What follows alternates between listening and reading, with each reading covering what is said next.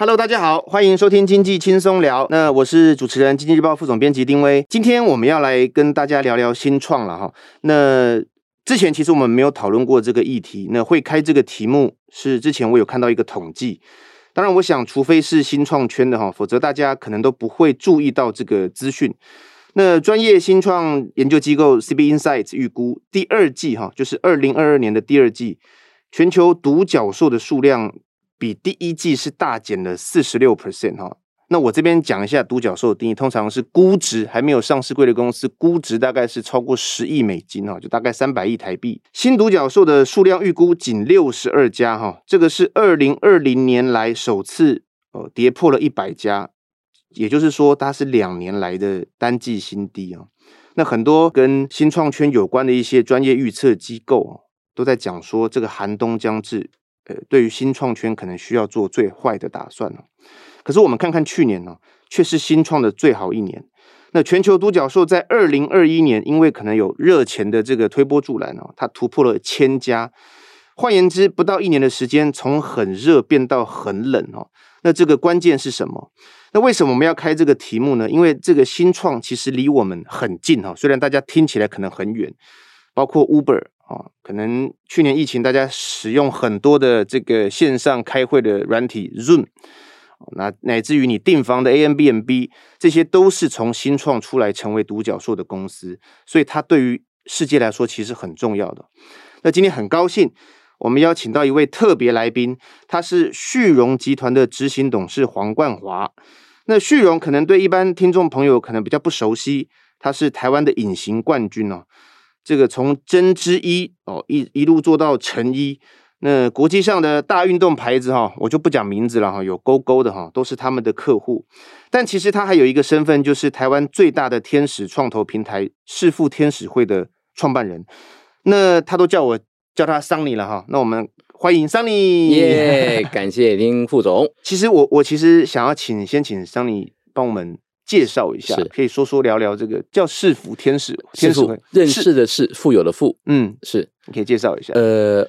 刚刚也诚如丁副总所说，我的本业是纺织嘛，对对，对，哦，它就是非常大家很明确知道的传统产业中间的传统产业。其实我更喜欢大家叫它民生产业，嗯，因为食衣住行是人类不可或缺的。哦，我们从几百年前甚至上千年前，慈母手中线的时候就有了，对，的这个产业就在到到现在。那而且我们从台湾开始经济起飞的时候，我们就是台湾第一大创汇产业。到现在都还是第四大创汇产业，这么多年来，我们帮台湾创造了很大的外汇，嗯，嗯，我们帮台湾赚进了很多钱，对对，到现在都还是哦，嗯，然后我们到现在全球布局，副总有没有觉得这几年来很多改变人类的事情快速的正在发生？嗯，突然间，嗯，AI、VR、区块链，对，大智疑云，没错，到现在元宇宙，哇，我的，对。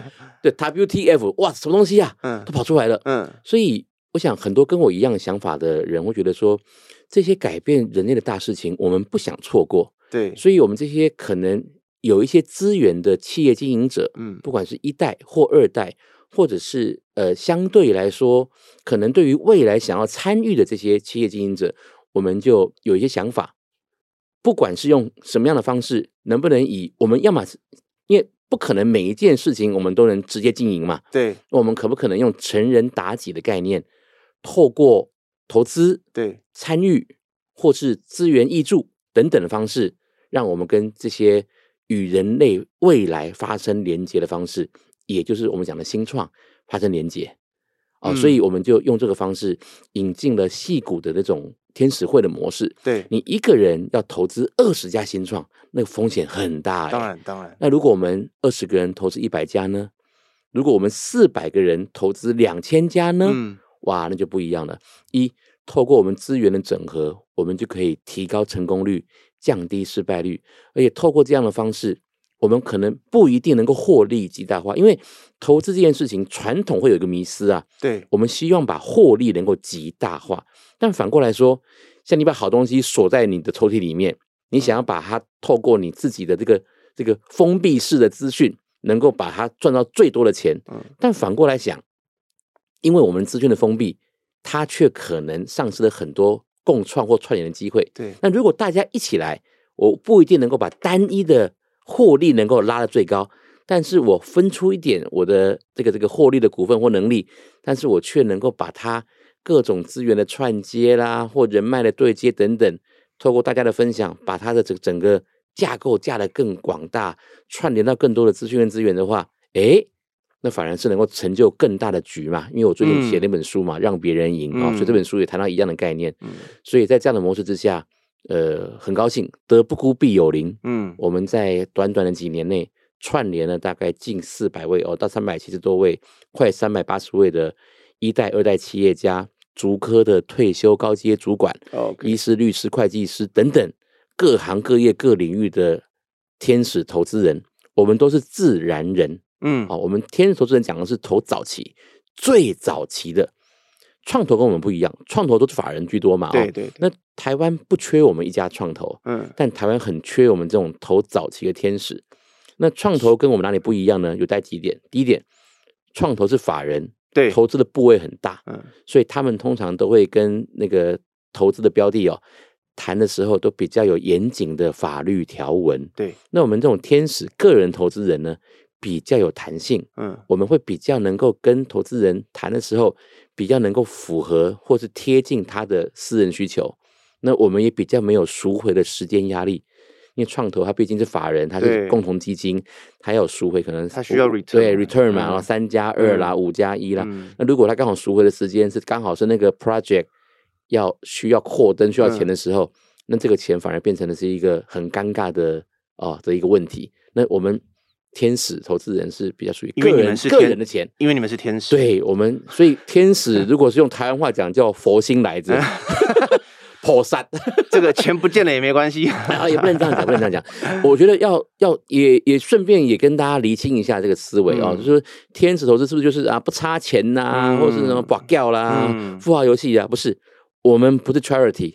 我可以用一个比较呃比较不一样的思维方式来讲，我们。还是一个投资行为，我们不是 charity，我们不是做慈善，嗯，但是我们的投资比较有情怀，嗯，我们比较能够容忍更大的可能性，但是毕竟投资这件事情，它还是要追求 return 的，对啊，但是追求的过程中间，它包含了也多了很多的多元性，嗯，我们多了很多，比如说因为是天使投资人，我们多了很多，不只是纯粹的财务报酬，嗯，我们有很多是 ESG。嗯，能够是不是能够透过投资让社会更好，让地球更好，嗯，更善，嗯，哦，更更友善，嗯，还有很多是是不是能够透过投资能够对自己的理想或追求，因为我们很多投资人是对于某些理想跟追求跟某一些信念有一个想法的，对，所以他有很多的面向，不是纯粹讲创投那个追求绝对财务报酬的那个方式，对，来解读的。我想这个最大的差别就是法人跟个人的差别了，这一点就差别很大。对对对，因为你法人的时候，多数这个财务都很很没错，比较比较 fuzzy 哦，比较比较比较 detail 一点。没错。然后再来是在这样的模式之下，我们就会多了很多比较人的温度，嗯嗯，然后也比较能够贴近。然后通常我们在这么早期，你也看不到什么很很复杂的财报，那财报也不会好看。你看那么早的东西，怎么会有什么好财报？对，那怎么办呢？人，人是关键。所以，我们在这个这么早期的时候，我们看的是人跟人的信任，嗯，还有这个人是不是值得我们信赖嘛？啊，嗯，那那那还有再来是他所参与的这个这个这个方向，嗯，我们讲赛道，嗯，所以我们的天使会有一个十字诀，哦，这个给大家分享一下，嗯，赛道刚需闭环人剑合一，哦，这个闭这闭环就是 close loop，就是赛道指的是领域，嗯，刚需是这个 project 他所做的事情是不是刚性需求，嗯。闭环指的是这件事情有没有经过封闭式的验证，他所解决的问题是他个人以为的，还是经过验证的？对，最后人剑合一，就像武侠小说里面讲的，这个人跟这件事情是不是他们是合而为一的，还是非他不可？如果非他不可，那才有投的意义嘛？对啊。如果 everyone can do，每个都可以做，那我投它干嘛？没错。啊，所以所以这个部分的话，我们有那种十字诀，让每一个来做天使投资人的人。都有经过这样的训练，那我们大家建立共同语言，所以识富天使会就基于这样的理念，我们就快速的不只是台湾哦，快速的融合跨到海外去，我们还有东南亚的，嗯，哦，还有美国 那边的矽谷的，嗯，呃，还有甚至还有对岸的，嗯，过来跟我们就是一起 join 这样子。你们是怎么找案源，还是案源会来找你？我们有四大案源。第一个，因为事务天使会同时间有 on Workface Taipei，嗯，Workface 是全台湾最大的创业者平台。哦，OK。所以你看，我们又有创业者平台，又有台湾最大的天使投资人平台。我们是不是自成我们叫 ecosystem 生态系嘛？所以我们等于是自带流量嘛？对，好，这是第一点。第二点，我们跟全台湾所有各大学的孵化器、加速器都有结盟，嗯，所以我们会定期的跟他们要案子、扫案子，哦、他们也很乐意有出海口啊，嗯，哦，所以台湾台湾 active 的孵化器、加速器大概挂名的有一百二十间啦、嗯、，active 大概半数以下。那很多说实话需要政府的 support，OK，、oh, 那有一些自己可以活得了.有一些需要政府，这个没办法哦，生态的关系。那我们会定期跟他们合作做案子。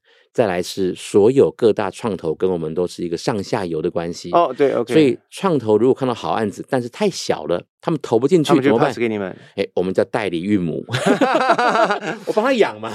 哎、欸，那一个好案子进来以后呢，可能我们通常哦，在我们有 pitch 叫新创媒合会。Pitch 的同时，当下马上要投资，这种很少很少很少，太少见了。通常都是跟进，或者是不跟进，就是你要再继续看吗？或者或者没有？那跟进的时候，我们就会有一个协议啊、哦，比如说有有有一个我们叫 bridge，签个协议，就是你很好，但可能离要投资你还有一点差距。嗯，那我们签个小协议，说从现在开始，我全力的帮忙你，协助你。嗯，等到你愿意。我愿意投你的那一天，或者有人要投你的那一天，我可以用一样的条件投资你啊。OK，哎、欸，这样子我也没有，你也没吃亏嘛。对了，那我帮你的忙，我也没有吃亏嘛，吃亏啊、这样合理啊。嗯，好，这这个叫 bridge 啊、嗯，所以所以这样子我们有个这样的协议。那对于创业团队来说，这样子他也没有吃亏。嗯，所以这样子互相的是一个好的。那我们本质上，我觉得名声还不错。所以在这几年，我们算是创造了很多的呃，得带起了一个风潮。因为我们是台湾第一个比较以系统化、架构化做天使投资的这个、嗯、这个组织。我想这五年来应该带起了一个台湾的新创的风潮。嗯，诶，我们先讲台湾好了，待会有一些题目我们可以讲更大的。那你觉得你你你这五年当中，你觉得台湾的新创有没有些什么特色，或者是我们？因为其实很多人讲新创，新创。你是得围绕一个在大的市场，是你才有这个长大的可可能性。我我跟我跟副总也分享一个概念，嗯、因为我在商业周刊有写专栏、嗯，我写专栏的时候用两个身份，一个身份就是我旭荣集团的执行董事的身份、嗯，就是我代表的一个比较具有点规模的传统产业的执行者，然后第二代经营者，就是大家认知的那样概念哦。那我跨国经营传统产业，嗯，然后国际。调度啊，全球布局、嗯、就很标准的那个运作。嗯，另外一个身份是我是个天使投资人、嗯、啊，所以我两个身份会切换、嗯。我在以天使投资人身份写过一篇文章，叫《估值》。嗯，这篇文章很有意思，嗯、还被收纳到呃，应该是翰林版吧的国中课文。嗯、所以我跟我儿子说：“哎、欸，我的你你你老爸的那个文章有被收纳到国中课 国中课本。我老爸我儿子现在国二的国中课本里面去。”那个那个文章叫估值，嗯，我里面有章写写的内容是说，估值是我们在做投资的时候很有意思的一个说法。我把估值比喻为什么？比喻为像一条壁虎哦，一只壁虎啊，透过光源的照射打在那个墙上哦，嗯，如果光源是一比一的从往从上往下照，嗯，壁虎跟那个影子的大小，它就是一比一的大小，嗯，但透过那个光源的移动哦。一条壁虎可以变成一条巨龙，嗯，像皮影戏一样，嗯。当资金很蓬勃的时候，为什么去年会这么多的超级独角兽？对对对，因为美国在印钞票，全世界都在撒钱，因为在在救市嘛，对，在拯救大家，因为一个疫情的关系嘛，所以热钱太多了，到处都是热钱的时候，钱要 parking，要找到投资的标的，对，所有的物件都会被。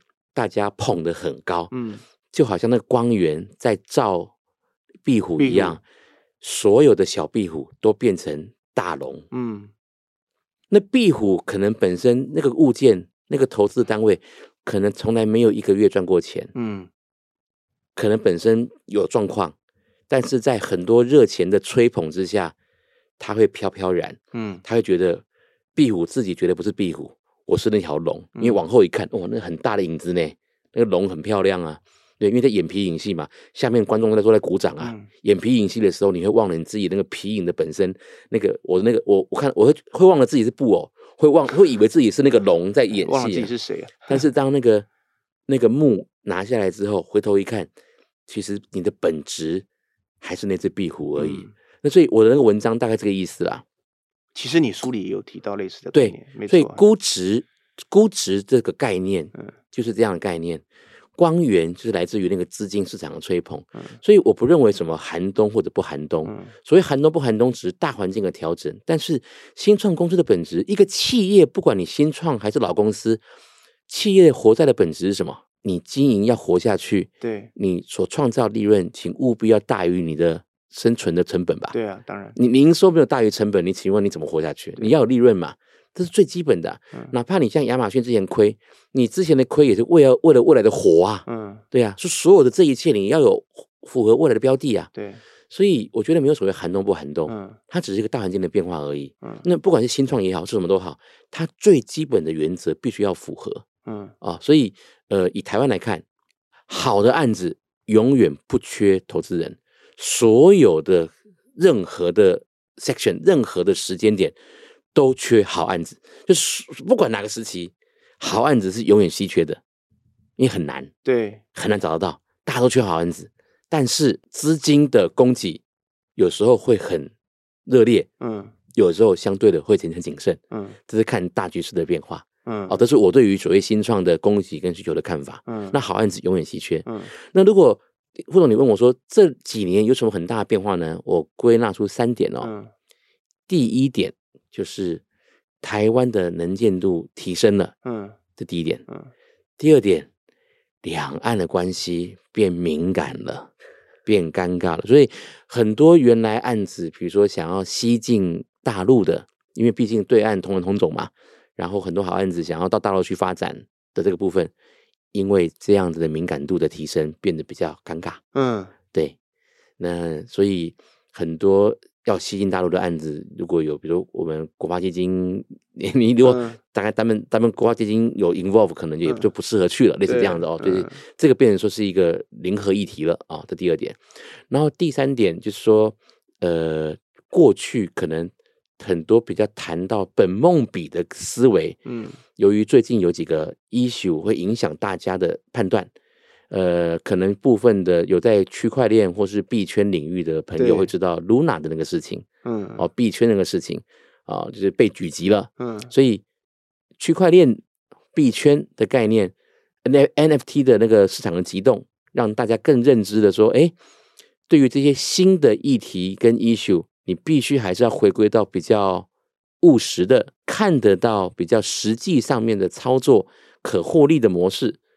不能太虚啊，嗯、哦，所以这个部分的较为回归到比较比较 constructive、比较建设性的务实的这个做法，所以很多过去比较比较偏向本梦比思维的案恋案子会少很多，比较还是比较建设性的、比较实际一点的案子，嗯，比例会偏高一点点啊、嗯哦，大概这样，这三个方向。嗯，刚刚这个呃，桑尼有有聊了蛮多，就是台湾这几年新创的变化。我我我我，但是我想要再延伸一个问题，就是说。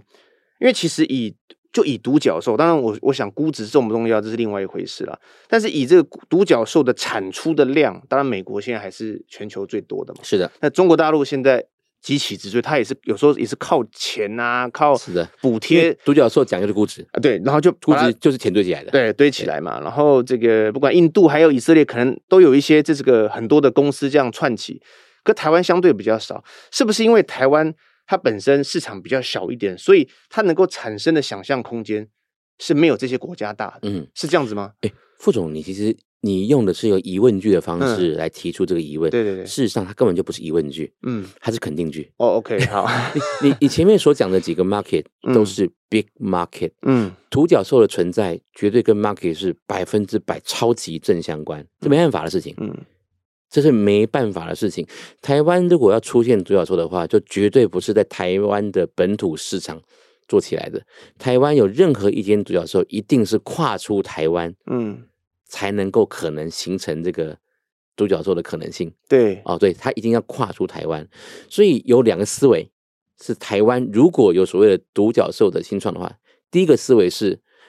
他一定是跨出台湾，要么做 global，嗯，要么就是他已经已经是准备要跨出，对他已经已经已经已经跨出去了。嗯，比如说艾卡拉啦，或者说很多他的 service 是、嗯、是是 global 的，或者亚洲的、东南亚的等等都可以了。第一个已经跨出去了，第一个，第二个思维是我们其实不一定要拘泥。我觉得独角兽被提出来以后，我们太拘泥于，比如说我们想一想，为什么十亿美金、三百亿台币这件事情会变成了一个一个执着？对，为什么？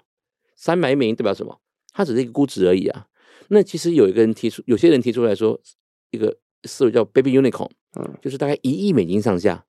其实台湾现在有蛮多一亿美金估值上下，大概台币大概三十亿左右，非常不错的，等于是小型一点点，大概是原来我们所谓的独角兽的十分之一。对，但是它小而美，嗯，而且有获利，嗯，的新创。有获利很关键的，对，有获利，很多十亿美金是没获利的哦。对啊，但是一亿美金的是有获利的，你觉得哪一种比较美？我我个人啦，因为我个人是比较偏保守，我当然会希望有获利。是的，哎，所以所以我觉得，我觉得有时候我们思思考面上不一定你要拘泥十亿美金，因为我们很多的数据有很多的思维都放在，哎呀，十亿美金的好几间呢，很厉害很大，但是一它不一定活得久，哎。因为他要撑住那个地方，因为十亿美金放在那个地方之所以被 scale 在那边，嗯，是因为它很容易会造就它接下来的上市，对，可能纳斯达克啦，对对对，哦，可能在哪个地方上市，对，那一亿美金呢可能不容易上市，但是它可能可以活着，并且创造出一个稳定的收益，嗯，所以看你怎么看它啊，哦，那那那如果我们不拘泥于所谓那个 one billion 的那个思维的话，我们很多台湾是一亿美金上下，而且是有赚钱的。这种新创独角兽，生技医疗类的也也不少，嗯，所以这个部分的话，我觉得这思维上的转换，大家可以做个参考。嗯，你你看过这么多的案源，有没有印令你印象最深刻的？这么说啦，我为什么会问这个问题？嗯、是因为其实如果用独角兽的概念来看，台湾大概现在就两家真的有进入资本市场嘛，一个是透过 SPAC 过去美国的 Gogoro，另外一个是。去日本挂牌的配型嘛，是。但这两家后后面目前看起来没有，呃。其他比较明显的这个标的，我，我嗯，我就先不针对，因为新创公司说实话都很拼了，嗯，我不针对特别的单一案子都评鉴，OK，因为因为因为 SPAC 说实话，SPAC 本身它的就是 SPAC 这个架构的做法，呃，从不一样的角度来评断，它会有一些不一样的评价。那当然，它的确是一个 shortcut，嗯，是个捷径，嗯，但是你透过这捷径上去以后。如果你真的要评价它的股价表现，它上市其实是下来的，呃，对，它破发了，对啊，对，我我那为为什么？代表大家后续对它可能在信心上面就会是是是不足的，这个我认为是啊，对，那那又又回到了，那为什么他当时需要投 SPAC？就是拜小说他必须要走这捷径，对啊，所以他是回到一个鸡生蛋蛋生鸡的问题，对对对，没错没错，所以这件事情就是它有很大的空间可以去探讨，那我就不针对单单点来做多讨论。嗯，我如果如果比如说以我来说，呃，以我们师傅，我们投我们目前到目前到现在为止，大概两二零一七年、一八年到现在，我们投了近五十个案子啊，五十个。我特别举一、嗯、几个来特别谈好了。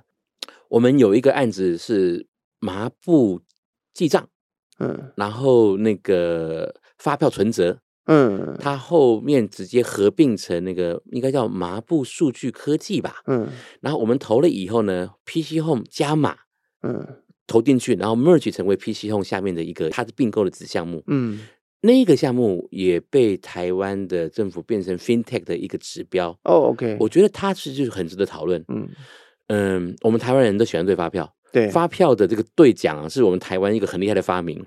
它它让台湾的这个。这个这个发票在税务上面形成了一个很好的一个正面的循环跟架构，但是它也创造了一个新的商机，因为发票的关系，那这个公司它因为发票，大家会自然去下载这个 APP 嘛？对，它是目前台湾发票下载最强的 APP，政府也有发票 APP，但它的下载量，我们这个这个这个发麻布记账的下载量是政府的 N 倍，嗯，嗯，为什么？因为政府的。更新太慢又不 friendly，那麻布记账它的更新是极快，因为它是服务服务 user 嘛，极快又好用，所以它的下载量是政府的 N 倍。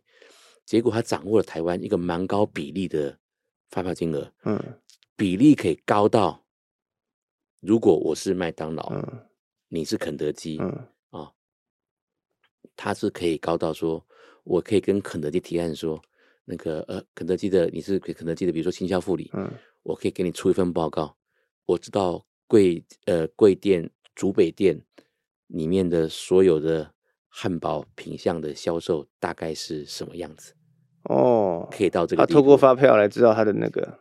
但是我又没有侵犯你个资哦，我没有侵犯你的个资，嗯，我是从大数据回推的。那你可以思考它的后面的无限的可能性的延伸，对对对哦，那个很多就很多了，嗯。那再来是 AC Nielsen，过去你要做一份资料报告，可能需要呃二十万吧，至少吧，嗯，你要委托 AC Nielsen 做一份那个 Focus Group，就是它的 Focus Group，就是专门的一个特定人的资料调查，嗯，对不对？嗯，啊，锁定哪个位置的人，然后出出动工读生去做试调啊什么的。对对对。但如果我掌握了全台湾这个数据以后，我可能可以把这个全台湾的这种数据变成了一种快捷的网络服务。嗯，你只要付我三万元、五万元，我可以直接用网络拉数据，你锁定地区、模式、人、细节、参数。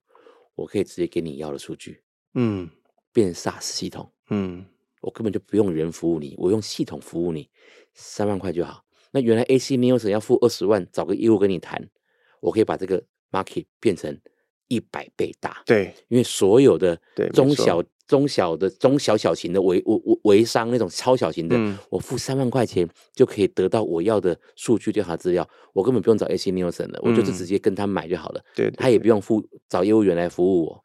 那这个 market 你看多大？可能是原来的一百倍哦。那这是就是 FinTech 新创的一种反向思维，他也没有违背个资法啊，嗯，因为他是透过全台湾的发票的数据收集来的，这是一种新创。这个就是桑尼你讲的，就是说他可能没办法，暂时还没办法到像是很大很大，但是他应该可以符合你所谓的一亿美金这种是这种小规模的，已经已经到了，对，嗯，快到 okay, 快到了，OK，因为成长很快嘛，嗯，快到了，那有没有有没有赚钱？有，所以就很厉害。嗯，那如果你想想看，如果在台湾这个市场，如果台湾这个市场再更大的话，那那哇，那很可怕哎。对啊，吓死人！没错，没错，对对对，所以是 market 的 size 决定了这件事情的 size。嗯，对。所以按照这个逻辑来看的话，其实 Sunny 你会认为说，台湾以后其实可以不要拘泥于十亿啊、几亿美金，也不用哇想说我要去跟国际上的那些大的独角兽比。其实台湾可以自己发展的一个自己的新创的一个。我们在天使会看的案子有大概几个方向啊、哦，呃，也跟大家分享一下，就说原则上啊。我们全世界所贩卖的东西哦，只有三种产品。嗯，好、哦，这个是我们自己的 know how，我愿意跟大家这边副总是超级好朋友。我们这个这个 know how 啊，我们平常比较少分享，但是我今天讲出来没问题。我们卖全世界只有卖三种东西，第一个叫卖原子，嗯，第二个叫做卖比特，第三个叫卖时间。所有的事情不不脱这三种东西，嗯，所有的物质都是原子组成的，所以所有卖物质类的都是卖原子嘛，嗯，很合理，嗯。卖用的、吃的、喝的，什么都都是原子，不是吗？哈、嗯，什么叫卖比特？你卖虚的，就是卖比特，因为 bit 就是一个非物质单位嘛。对对对，所以我卖我卖我呃 Uber E 卖什么？他卖了一个服务吧？对，我我我出卖比特。对，那个呃 Microsoft 卖什么？他是卖软体啊，他应该是我，我也知道没有，我我也知道卖比特，哦、我我我从哪里卖比特？哎、嗯，他他是卖一个他是虚的东西，他他不是物质嘛？嗯，他卖给你一个光碟，事实上里面东西是物是非物质嘛？嗯、哦，我我直接卖比特。那那如果我是会计师、律师，我卖什么？其实是时间。哦、你讲的专业其实是时间。哦，我以为是他卖的其实是时间。注意哦，我没有讲卖专业哦，嗯、因为专业很难定义。嗯，对，专业很难定义。嗯、但是我你卖的一定是时间，因为你的时间满了就是满了。那如果我是一个 fine dining 的法国餐厅，我卖的是什么？就是卖其，其实是时间，也是时间。你想想看，嗯、我法国餐厅一天只做一轮，嗯，满了就满了。但如果我卖的是外带，如果我卖的是虚拟厨房，我卖的其实是原子，所以一样是吃的。嗯，我要定义我是卖时间还是卖原子？嗯、卖原子跟卖比特最大的差别在哪里？它本质上最大的差别是什么？本质上最大差别是，只要是卖原子的，它的生产成本一定会随着销售额而递增。嗯，一定，因为它制造嘛，嗯、我们又又不是哈利波特变压出来的，嗯、你只要是原子就需要制造。但是卖比特相反，卖比特，你当你销售越多的时候，生产成本可以趋近为零。哦，OK，边际会递减、递减、递减、递减、递减。我卖一万套，卖一套跟卖一亿套的，跟你看我的 Uber E 平台好了，我服务一亿主人，跟我服务十万主人。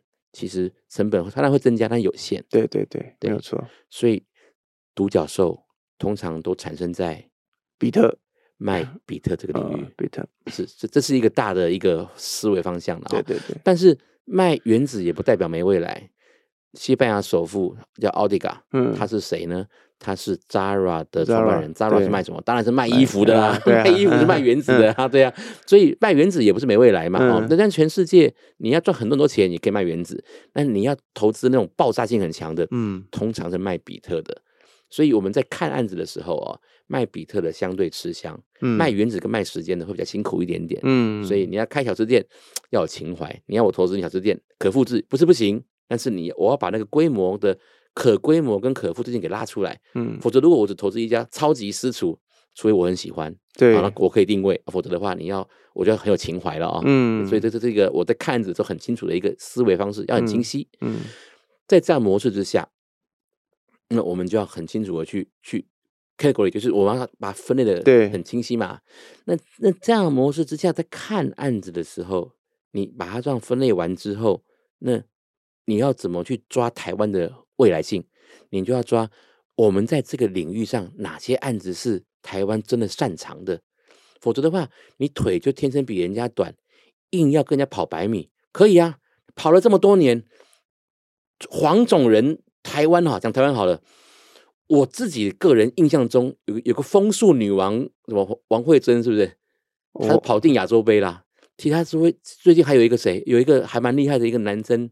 跑到一个亚洲杯前几名之外，就你说百米的，百米的有一个，我忘记他名字，对对对，对我们要讲出名字来还不好讲 哎，但是但是但就没了。嗯，那你在百米的这个，就就我们就没办法，因为他就不是我们厉害的地方。那篮球想都不用想，连个亚洲杯，我们在台湾自己自然打的很嗨，但是我们出去就被电到爆炸这样子。我们有个混血都已经不错了，你不用不用说混血不混血了，就去去国际赛场。连白种人打不赢，还打黑人、嗯、啊？对啊，没办法，那是先天的问题。嗯，所以这个我们认清事实嘛。但是如果你要比那种小巧的技巧的什么的，哎，我们那个羽毛球还可以搞个那个女单，还可以来个戴资颖，对不对？对，对，对，对、哦、所以所以擅长的事情，我们做到精致是有世界级竞争力的。嗯，那台湾哪些事情擅长？生技医材很厉害。嗯。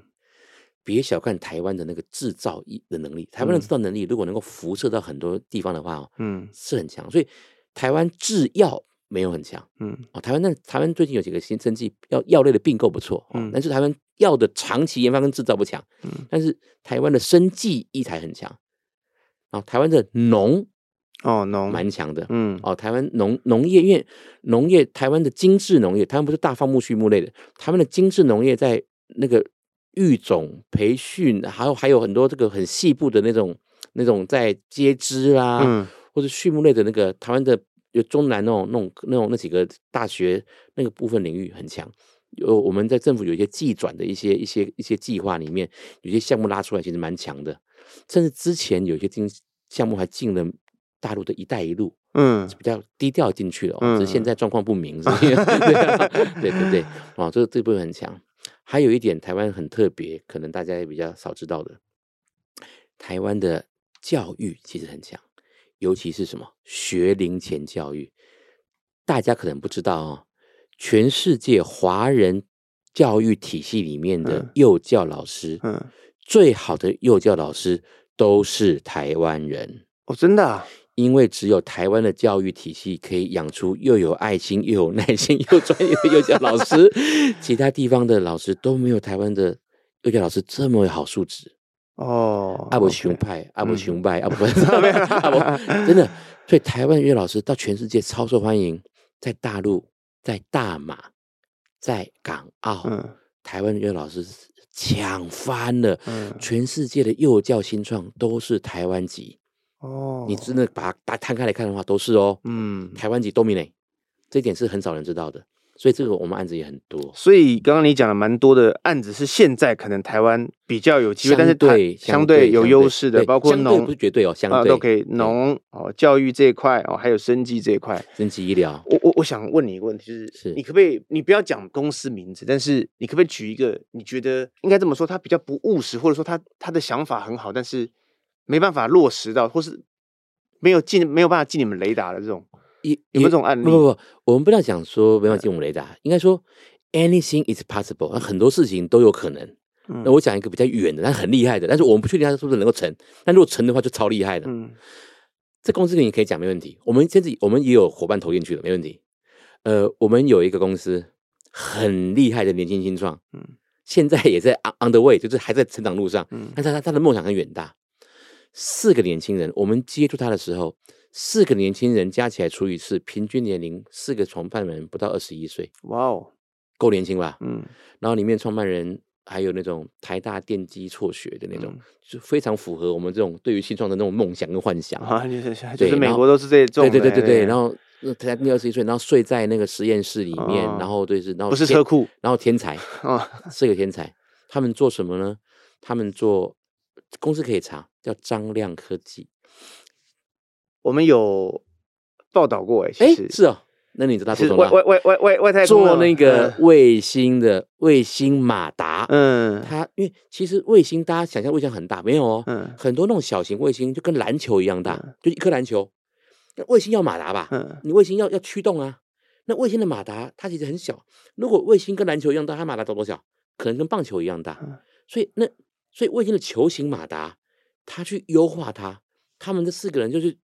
找出了怎么样让那个马达更有效能，嗯，然后装到那个像篮球一样大的卫星里面去打入，因为那个伊隆马斯克不是搞了那个、欸、那个星链星链计划吗？对对对对，还有几千颗卫星、几万颗卫星吗？嗯、打进去了，很厉害。因为其实我们有报道过这家公司，对对。然后，但是你想想看哦，台湾的一家超小型的新创打进伊隆马斯克的这个系统。未来远景如何？哇哦，不知道。嗯，但是有没有可能性？这个梦大不大？大。对，没错。对，但是他的投天使投资人在台湾，所以他就是一个一个一个可能性在那个地方。他也是透过天使起来的。是的。哦。我们帮他牵了线。哦。对，所以所以所以他就是一个梦啊，在那个地方，嗯、那也真的听进去了耶。嗯。但是未来他能不能长期的变成大供应商？他能不能长得很大很大很大？我们不知道。但是梦就在那个地方嘛。对啊，所以。所以那看来那四个年轻人真的是真的是天才，真的是天才，很拼很厉害。然后就是那种大家觉得说投了他，就算这场局最后没有成，我们也甘愿哦、呃。但是不是那种赌的甘愿哦，是那种我们尽全力协助他。嗯，因为这件事情如果存的话，也对于台湾的这个产业跟对台湾的后面的整个。精神跟整个是有很强的注意的，嗯，对，嗯、就是我们也是能够打进伊隆马斯克的星链计划的，嗯，台湾的制造能力很强的，嗯，对，因为他你可以想，他他联动很多不一样的产业，哦，对啊，对啊，对，而且太空其实在台对对台湾来讲，其实并不是呃我们熟悉的，看起来很很有竞争力的产业，对，对对，其实蛮远的，很远的，对对对，对啊对啊，所以它是一个就是一个很有趣的一个，那当时怎么样认识的？就很莫名其妙的透过介绍，因为。在天使这么早期，很多的案子是很神奇的，嗯，因为我们还有最后一个很大的案源来自于我们有近四百位天使投资人，我们每一个天使投资人，他们自己都会被接触有案子嘛，那这种案子呢，由投资人自己引荐的案子都是最靠谱的。你想想看，他自己的案子，那他自己已经先投了，对，那再把案子引荐给我们会里面，对，那肯定这个案子他自己的 credit 在里面嘛，哈，那那当然他也筛选过了，筛选过了，那这种通常最靠谱。哦，通常最靠谱，对，了解。对，珊妮刚刚跟我们分享了非常多，就是呃，从这个新创的大环境，然后再来谈到呃台湾的状态，然后以及作为一个这个台湾最大的这个天使平台、创投平台，啊、呃，对，天使投资平台是。那你也发现了台湾其实有还是有很多很优势的地方，但我们不要去跟大的比，但是我们可以自己发展一个我们自己。可以走这条路，走这条路。对，那你有没有什么最后就是我诶给我们听众朋友一些补充说，说如果假设有一些我们听众朋友很有意想要往这边的发展的话，有没有什么建议可以给他们？嗯，如果说实话哦，创业这件事情哦，大家因为当这件事情很热的时候哦，大家都会跃跃欲试。嗯，就像去年那样。哎、欸，对。嗯、那我觉得，我我觉得我们不要用泼冷水这种字眼，这个字眼讲起来又不好听。嗯嗯。但是我觉得要务实的去看待一个人生的状态啊。嗯、呃，不是每一个人都适合当创业者。讲真的。嗯嗯，嗯，这句话是蛮中肯的。我我我们看了很多的状态，就是创业其实跟聪明才智关系没有太大。嗯。创业跟性格的关系比较大。嗯。是性格，而非聪明才智。嗯，然后创业也跟跟能力关系大不大？有关系，创业跟能力绝对有关系。但是如果你要论 IQ 跟 EQ 的话，我会告诉你，EQ 的影响力远远大于 IQ。哦，这句话也是很是很值得我们对。然后我我我在很多的，因为毕竟今天天使会我们看的也多，嗯，然后我们朋友也多，我们也在各大创业的那个竞赛啊，担任评审啊，担任讲师。我自己本身在呃五个大学的后 EMBA 跟 EMBA 担任天使投资的 speaker，跟跟跟跟老师就谈这件事情，嗯，因为这个。他这个领域比较新嘛，嗯，哦，所以没有很多的教授刚好在，因为他又需要实务经验，嗯，所以就刚好这个有这个机会跟大家分享这件事情。那我常常讲叫做叫三不骗，嗯，三不骗，三不骗，就是三件事情不要骗，嗯，第一个哦，不要骗比自己聪明的人，OK，好，对，然后第二个，不要在小事上骗人。因为你一旦骗了一个小的事情，你要圆第二个骗，你就要不断的圆谎，对，对对，到最后你会下不了台。嗯，对。第三个不骗是不要骗自己，有些人哦太投入了，投入到连自己都骗了。哦，嗯，对。第三句话需要一点，对，嗯、要要花点时间想一想。但是你想通了就就知道了。嗯，有些人连自己都骗了。嗯，就创业不要不要这样哈，对，就是、创业不要骗自己，三不骗。大家可以好好想一想，这三部片讲起来淡淡的，但其实想的深一点还蛮多的。我们见到很多的那个创业大赛冠军，在一年多前是区块链专家，然后到了三个月之后变成 AI 大神哦，那再过了两个月前，突然间变成了那个呃某个大领域的什么，我就觉得哦，好厉害哦。然后看了这位大哥或这位这位这位这位老弟创了三年的业，赢了很多大赛的冠军，但我没看他真正创过业啊。嗯，赢了很多冠军呢。懂了。我那我称为我我这个我称为 Bounty Hunter，叫赏金猎人。就他的创他的业都在 PPT 上。理解了。那辩才无碍哦，然后那个那个。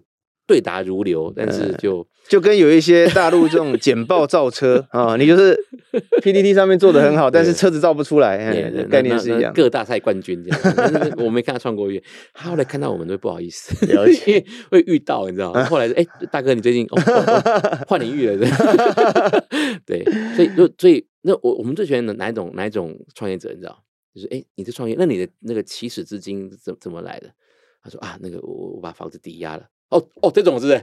呃，来，你你敢 all in 了？对啊，你你 all in 了，我不是跟你，我们就我就跟你跟你对啊，他都把身家都对这样抵了嘛哈。对对对，呃，我我不是鼓励要这样做，你你敢这样做的话，你会背负很大的风险。对对，我们并不是鼓励这样做，但是如果你这样做的时候，你当你跟人家谈，人家觉得说你都这么拼了，那你会很有说服力。这是一个决心呐，对，一个决心的展现。那我一个团队跟我谈说，呃，我问他说，那你们自己团队本身的投入是？啊，我们本身纯投入这个呃，我们这个有技术股的那个哦 哦，这种通常哦，原来大哥你这是干股哦，这他们本身就是干的嘛，嗯啊，如果不顺的话，我们就哎拜拜拜拜，干毛没过来 哦，那就就走了，那这一种就嗯加油嗯加油，那我们志玲姐姐啊加油加油哎对。对，所以嗯，这就比较实际一点的这个评断了。我们今天很谢谢桑尼，就是因为我觉得他谈的非常多，就是有关食物上面哈。是，其其实讲新创，我们我觉得务实一点去看它是是最好的，就是不要哇讲的天花乱坠。但是我们实际今天透过桑尼的分享，知道说哦，这个这个产业怎么样？那他怎么会决定要不要投，以及他观察了哪一些点？我觉得让我们听众朋友一定会很受用。谢谢。那今天谢谢三林到我们节目来，那希望下次有机会我们还可以聊更多的议题。好的。好吧，那今天节目到这边，谢谢大家，谢谢，谢谢大家，拜拜。拜拜。